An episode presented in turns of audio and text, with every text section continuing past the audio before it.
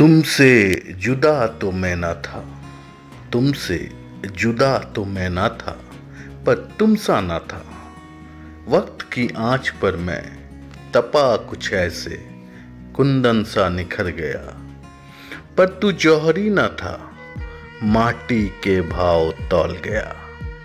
और तिरस्कार कुछ ऐसा कर गया कि मैं तेरी नादानी पर हंसता गया हंसता गया। क्योंकि तुमसे जुदा तो मैं ना था, पर तुम सा ना था। नमस्कार, सत श्रीकाल आदाब वेलकम और गुड इवनिंग दोस्तों।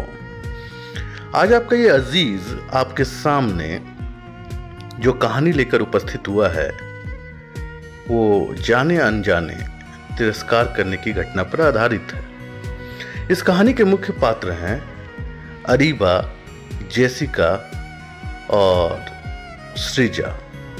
जेसिका का आगमन इस नए शहर में होता है क्योंकि उनके पिताजी का एक ट्रांसफरेबल नौकरी है। जेसिका को इस शहर में बिल्कुल मन नहीं लगता। उसे अब भी अपने पुराने शहर और वहाँ के दोस्तों की याद आती रहती है। इस बीच नए शहर के एक नामी स्कूल में उसका एडमिशन हो जाता है। पहला दिन तो उसे स्कूल में बहुत ही बोरिंग फील होती है, पर एक लड़की से उसकी हल्की फुल्की जान पहचान हो जाती है, जो बाद में जाकर एक अटूट दोस्ती में तब्दील हो जाती है, और वो लड़की है श्रीजा। अब जेसिका का मन स्कूल में लगने लगता है, पर जैसे कि होते आया है, स्कूल में सीनियर्स जूनियर्स की परंपरा। सीनियर्स शुरू शुरू में अपने जूनियर्स को परेशान करते हैं। ऐसे में ही स्कूल की एक सीनियर लड़की अरीबा, जो जेसिका को नया पा, उसे परेशान करने लगती है।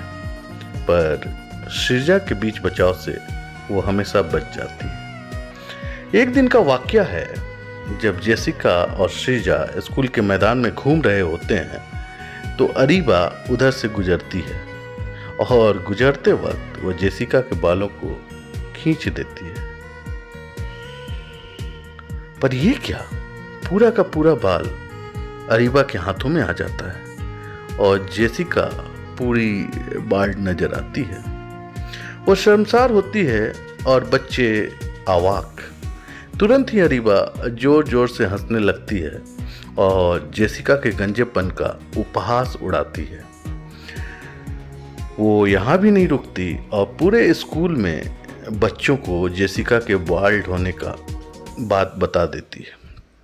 अब जेसिका जहाँ जहाँ से गुजरती है, बच्चे उसे देख उसका मज़ाक उड़ाते हैं। जेसिका की आँखों में आँसू आ जाती है और वो वहाँ से चली जाती है। अब कहानी के दूसरे भाग में अरीबा को लेने उसकी माँ स्कूल पहुँचती है और कहती है चलो तुम्हारी छोटी बहन से मिलने जाना है।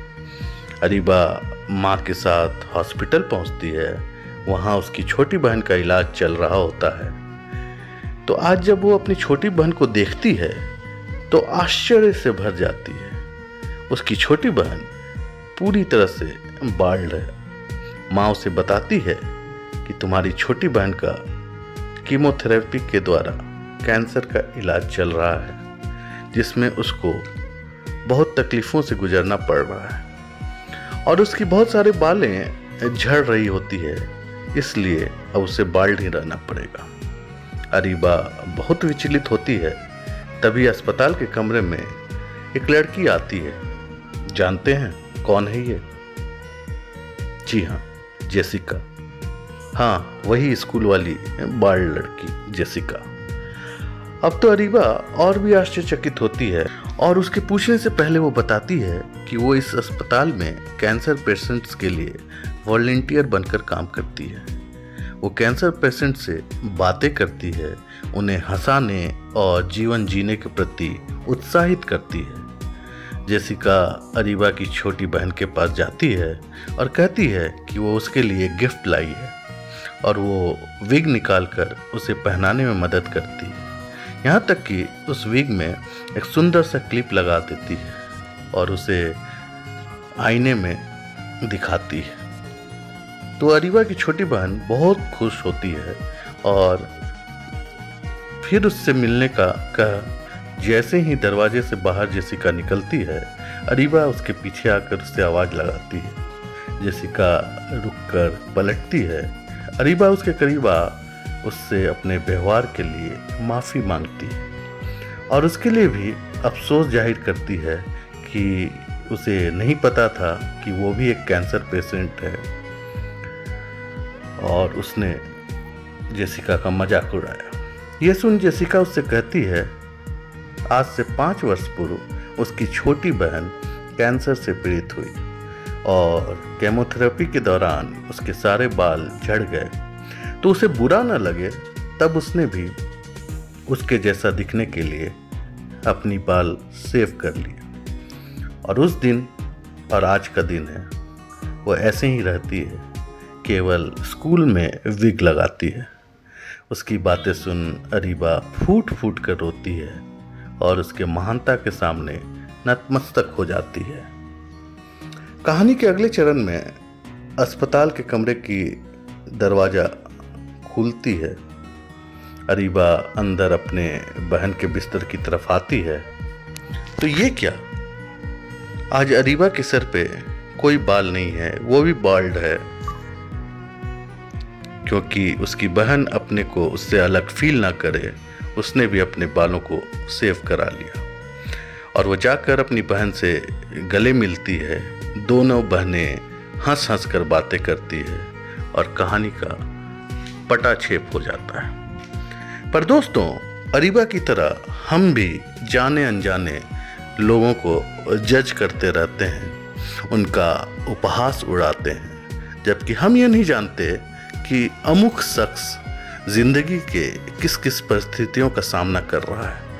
हर कोई हमारे जैसा खुशकिस्मत नहीं होता, जिनके रास्ते सुगम होते हैं। पर असल में, जब हम किसी का उपहास उड़ाते हैं तो उस व्यक्ति को दुखी नहीं करते, बल्कि खुदा परवरदिगार का मज़ाक उड़ाते हैं और अपने अच्छे जीवन का नाशुक्र होते हैं। मानवता किसी कमज़ोर की मदद करने में, किसी गरीब को खुशहाल करने में, किसी बेसहारा का सहारा बनने में है, ना कि उसका उपहास करने में। अच्छा तो मैं आपसे फिर विदा लेता हूँ किसी और प्रेरक कहानी के साथ आने का वादा करते हुए। तब तक स्वस्थ रहिए।